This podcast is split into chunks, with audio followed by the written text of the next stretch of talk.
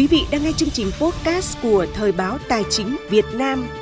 Sau đây là tin tức thời sự tài chính nổi bật trong tuần và những thông tin quan trọng trong công tác điều hành quản lý tài chính ngân sách của Bộ Tài chính tuần qua.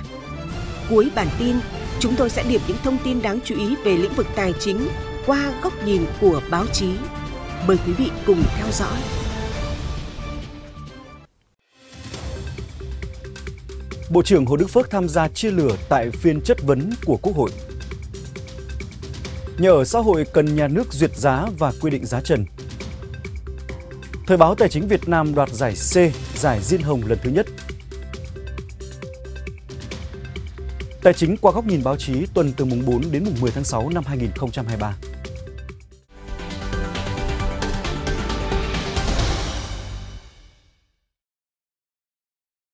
Thưa quý vị, trong các ngày từ mùng 6 đến mùng 8 tháng 6 năm 2023, Quốc hội đã tiến hành phiên chất vấn và trả lời chất vấn tại kỳ họp thứ 5 Quốc hội khóa 15. Bộ trưởng Bộ Tài chính Hồ Đức Phước đã tham gia chia lửa với các thành viên chính phủ, phát biểu giải trình, làm rõ thêm các nội dung liên quan đến lĩnh vực tài chính ngân sách.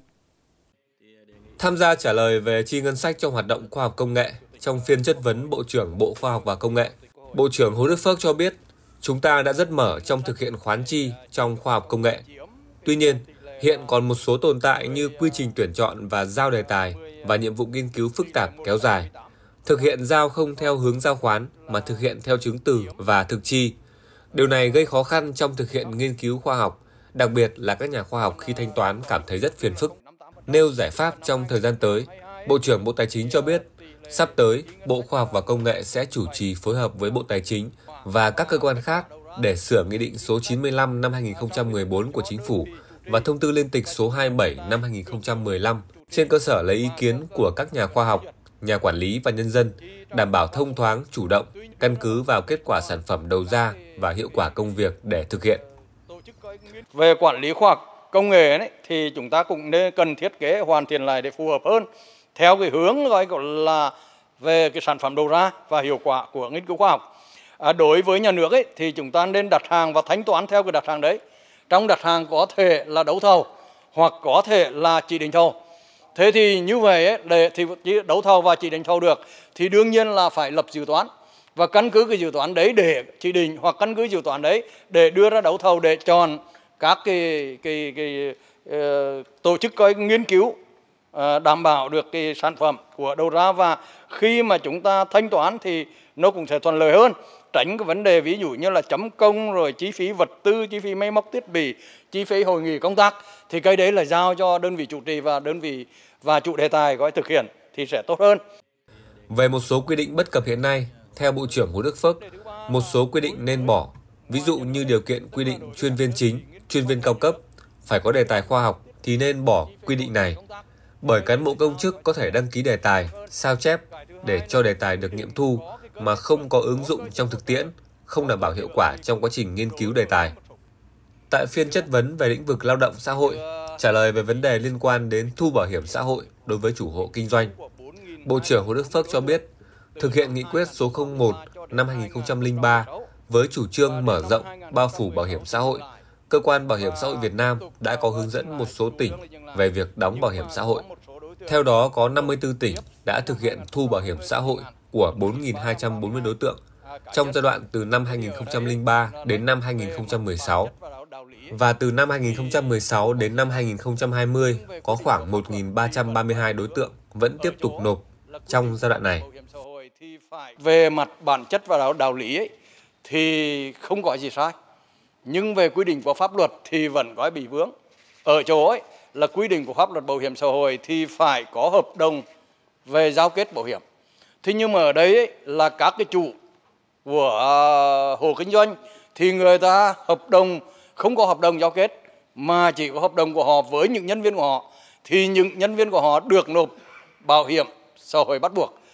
Nhưng đối với các chủ hộ thì không có hợp đồng với ai cả cho nên lại là gói không được à, nộp bảo hiểm. Về mặt bản chất ấy, thì gói của họ đều là người lao động vừa là chủ hộ nhưng vừa là người lao động và vừa có thu nhập cho nên cái việc mà được tham gia bảo hiểm thì thì về mặt bản chất thì có thể gọi còn là cấp chấp nhận được nhưng mà quy định của pháp luật thì không không quy định. Cho nên là cái cái này thì là vẫn là sai đối tượng. Vì vậy đấy thì à, chúng tôi à, cũng à, trao đổi với Bộ Lao động Thương binh Xã hội là làm thế nào là đến sửa luật lao động à, sửa luật bảo hiểm xã hội tới đây ấy thì cho phép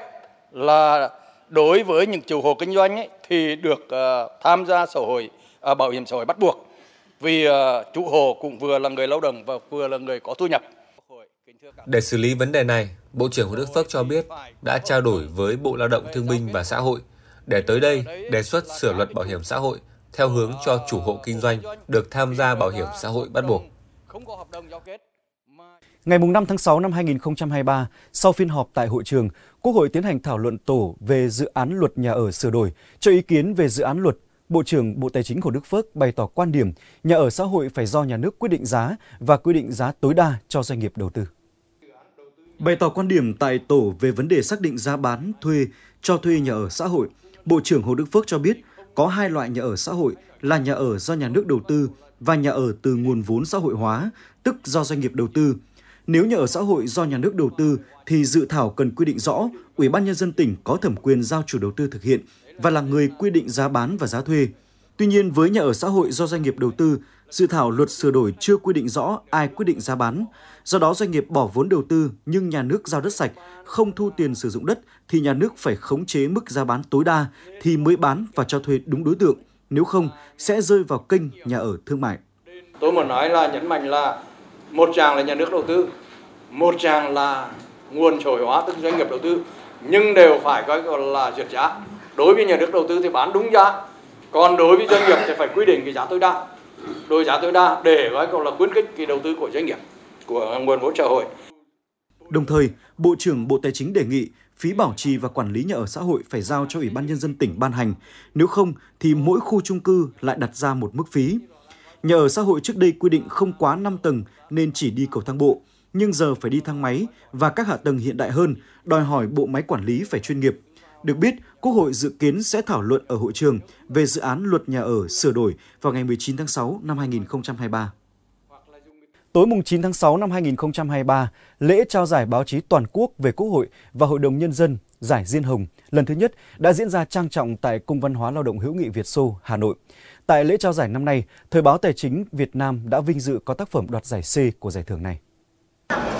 Sau hơn 4 tháng phát động, Giải Diên Hồng lần thứ nhất đã nhận được 3.328 tác phẩm báo chí của 171 cơ quan báo chí trong nước và quốc tế, 7 văn phòng đại biểu Quốc hội và Hội đồng Nhân dân. Nội dung các tác phẩm phản ánh sinh động về chủ đề của Giải Diên Hồng. Nhiều tác phẩm bám sát tiến trình cải tiến, đổi mới tổ chức và hoạt động của Quốc hội, Hội đồng Nhân dân, bám sát hơi thở cuộc sống, phản ánh tâm tư nguyện vọng của cử tri và nhân dân, đề xuất hiến kế nâng cao chất lượng, hiệu quả hoạt động của cơ quan dân cử, nêu bật vị trí vai trò của Quốc hội, Hội đồng Nhân dân, có sức lan tỏa mạnh mẽ tới xã hội và công chúng. Hội đồng chấm giải đã lựa chọn ra 6-7 tác phẩm xuất sắc để trao giải Diên Hồng lần thứ nhất, gồm 5 giải A, không có giải đặc biệt, 13 giải B, 16 giải C, 31 giải khuyến khích và hai giải ngoài cơ cấu. Loạt bài Kinh tế đi lên từ nền tảng và những quyết sách chưa từng có tiền lệ của nhóm tác giả Trần Thị Thắng và Võ Hoàng Yến của Thời báo Tài chính Việt Nam đã được giải C với thể loại báo in, bài phản ánh, phóng sự điều tra, ký báo chí và phỏng vấn. Lễ trao giải Diên Hồng lần thứ hai sẽ tổ chức vào đầu tháng 1 năm 2024 nhân dịp kỷ niệm 78 năm ngày tổng tuyển cử đầu tiên bầu Quốc hội Việt Nam, mùng 6 tháng 1 năm 1946, mùng 6 tháng 1 năm 2024. Chiều ngày 5 tháng 6 năm 2023, Bộ Tài chính đã tổ chức hội nghị giao ban trực tuyến đánh giá tình hình thực hiện công tác tháng 5 năm 2023 và triển khai kế hoạch chương trình công tác tháng 6 năm 2023. Thứ trưởng Bộ Tài chính Nguyễn Đức Chi chủ trì hội nghị. Cùng dự hội nghị tại điểm cầu Bộ Tài chính còn có Thứ trưởng Võ Thành Hưng và đại diện lãnh đạo các vụ, cục trực thuộc Bộ Tài chính. Tại hội nghị giao ban, các đơn vị thuộc và trực thuộc Bộ Tài chính đã báo cáo tình hình thực hiện công tác trong tháng 5 và kế hoạch triển khai thực hiện nhiệm vụ tháng 6, hướng tới hoàn thành nhiệm vụ được giao trong các tháng tiếp theo năm 2023. Trên cơ sở báo cáo của các đơn vị, Thứ trưởng Võ Thành Hưng nhận định số thu ngân sách có xu hướng giảm liên tiếp trong các tháng gần đây đã và đang tạo áp lực cho công tác thu những tháng tới, trong bối cảnh tiếp tục thực hiện các chính sách giảm, giãn thuế phí, nhất là giảm 2% thuế giá trị gia tăng, thuế trước bạ. Do đó, Thứ trưởng Võ Thành Hưng đề nghị Tổng cục Thuế, Tổng cục Hải quan, vụ ngân sách nhà nước phải chủ động có phương án điều hành, kể cả điều hành tổng thể ngân sách nhà nước và điều hành đối với ngân sách địa phương. Bên cạnh đó, Thứ trưởng chỉ đạo Tổng cục Thuế, Tổng cục Hải quan khẩn trương xử lý các vấn đề tồn động liên quan đến hoàn thuế giá trị gia tăng. Phát biểu chỉ đạo, kết luận hội nghị, Thứ trưởng Nguyễn Đức Chi cho biết, vấn đề thu ngân sách từ nay đến cuối năm có nhiều đánh giá không khả quan. Do đó, Thứ trưởng yêu cầu các đơn vị quyết tâm phấn đấu, tăng cường áp dụng nhiều giải pháp của ngành thuế, ngành hải quan và các đơn vị khác nhằm thu đúng, thu đủ, thu kịp thời, giải quyết được các trường hợp nợ động thuế, đảm bảo thu theo chỉ tiêu dự toán.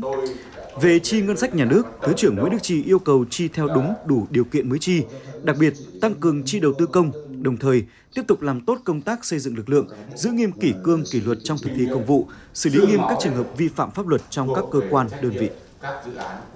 Phần tiếp theo của bản tin tài chính tuần này sẽ là những thông tin đáng chú ý khác của ngành tài chính diễn ra trong tuần.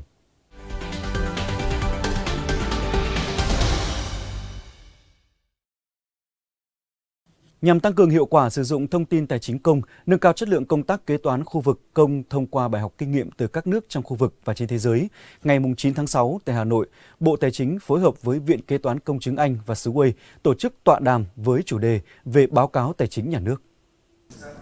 Tại tọa đàm, lãnh đạo kho bạc nhà nước cho biết việc lập báo cáo tài chính nhà nước là một nhiệm vụ mới lần đầu tiên triển khai tại Việt Nam. Hiện Kho bạc Nhà nước đã hoàn thành lập báo cáo tài chính nhà nước trong các năm 2018, 2019, 2020 và năm 2021 để trình báo cáo các cấp có thẩm quyền theo quy định. Báo cáo tài chính nhà nước đã phản ánh bức tranh sơ bộ về tổng tài sản, tổng nợ phải trả, nguồn vốn của nhà nước cũng như sự vận động của các nguồn lực của nhà nước trong một năm tài chính với chất lượng được cải thiện theo từng năm. Cũng tại buổi tọa đàm, chuyên gia của Viện Kế toán Công chứng Anh và xứ Wales đã thuyết trình về sự cần thiết và giá trị của báo cáo tài chính nhà nước trong quản lý tài chính nhà nước, đồng thời chia sẻ kinh nghiệm quốc tế trong việc lập báo cáo tài chính nhà nước tại một số quốc gia và bài học kinh nghiệm, qua đó giúp các đại biểu hiểu rõ hơn về sự cần thiết, giá trị của báo cáo tài chính nhà nước trong quản lý tài chính nhà nước, cũng như nghiên cứu, vận dụng các bài học kinh nghiệm quốc tế để hoàn thiện công tác tổng hợp báo cáo tài chính nhà nước trong thời gian tới.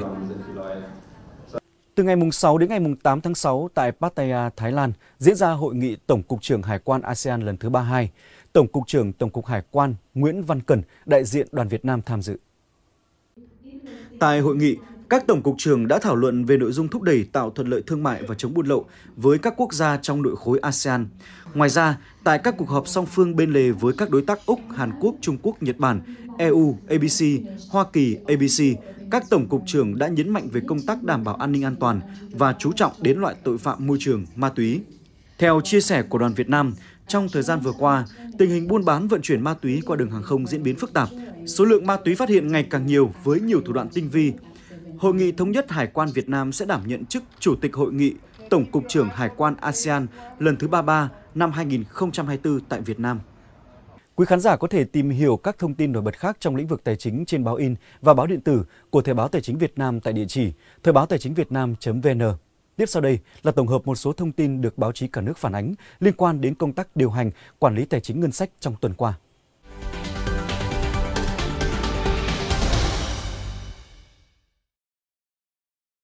Tuần qua, việc chính phủ ban hành biểu thuế xuất khẩu, thuế nhập khẩu ưu đãi mới đã được các báo đưa tin đồng loạt. Cụ thể, các báo nêu, Chính phủ đã ban hành Nghị định số 26-2023 NDCP biểu thuế xuất khẩu, biểu thuế nhập khẩu ưu đãi, danh mục hàng hóa và mức thuế tuyệt đối, thuế hỗn hợp và thuế nhập khẩu ngoài hạn ngạch thuế quan. Biểu thuế mới sẽ áp dụng từ 15 tháng 7 năm 2023. Ngoài các phụ lục mặt hàng cụ thể, Nghị định này còn quy định riêng về thuế ưu đãi của các mặt hàng máy gia công cơ khí, xe ô tô đã qua sử dụng. Một nội dung đáng chú ý tuần qua được các báo nêu là việc Bộ Tài chính vừa lấy ý kiến cho dự thảo nghị định của chính phủ về mức thu lệ phí trước bạ đối với ô tô sản xuất lắp ráp trong nước. Theo dự thảo nghị định, từ ngày nghị định này có hiệu lực thi hành đến hết ngày 31 tháng 12 năm 2023, mức thu lệ phí trước bạ bằng 50% mức thu quy định tại Nghị định số 10 năm 2022 của Chính phủ, quy định về lệ phí trước bạ. Từ ngày 1 tháng 1 năm 2024 trở đi, mức thu lệ phí trước bạ tiếp tục thực hiện theo quy định hiện hành. Cũng liên quan đến lệ phí trước bạ, Phó Thủ tướng Chính phủ Lê Minh Khái đã chỉ đạo Bộ Tài chính khẩn trương xây dựng dự thảo nghị định về giảm 50% lệ phí trước bạ đối với ô tô sản xuất lắp ráp trong nước áp dụng 6 tháng cuối năm nay. Về trái phiếu doanh nghiệp, tuần qua, các báo đã đưa nhiều ý kiến của giới chuyên gia về giải pháp khơi thông thị trường. Theo các báo, nhiều doanh nghiệp cũng đã đàm phán thành công với các nhà đầu tư để giãn hoãn ngày đáo hạn trái phiếu hay hoán đổi sang những tài sản khác để thanh toán cho nhà đầu tư. Đến thời điểm này, những khó khăn nhất cũng đã dần qua đi. Tuy nhiên, giới chuyên gia cho rằng trong những tháng đầu năm 2023, thị trường trái phiếu doanh nghiệp vẫn khá trầm lắng, khối lượng phát hành thành công đã giảm sâu so với cùng kỳ năm trước. Bản tin tài chính số 2 tháng 6 năm 2023 của Thời báo Tài chính Việt Nam xin khép lại tại đây. Cảm ơn quý vị và các bạn đã dành thời gian quan tâm theo dõi. Xin chào tạm biệt và hẹn gặp lại quý vị ở những bản tin tiếp theo.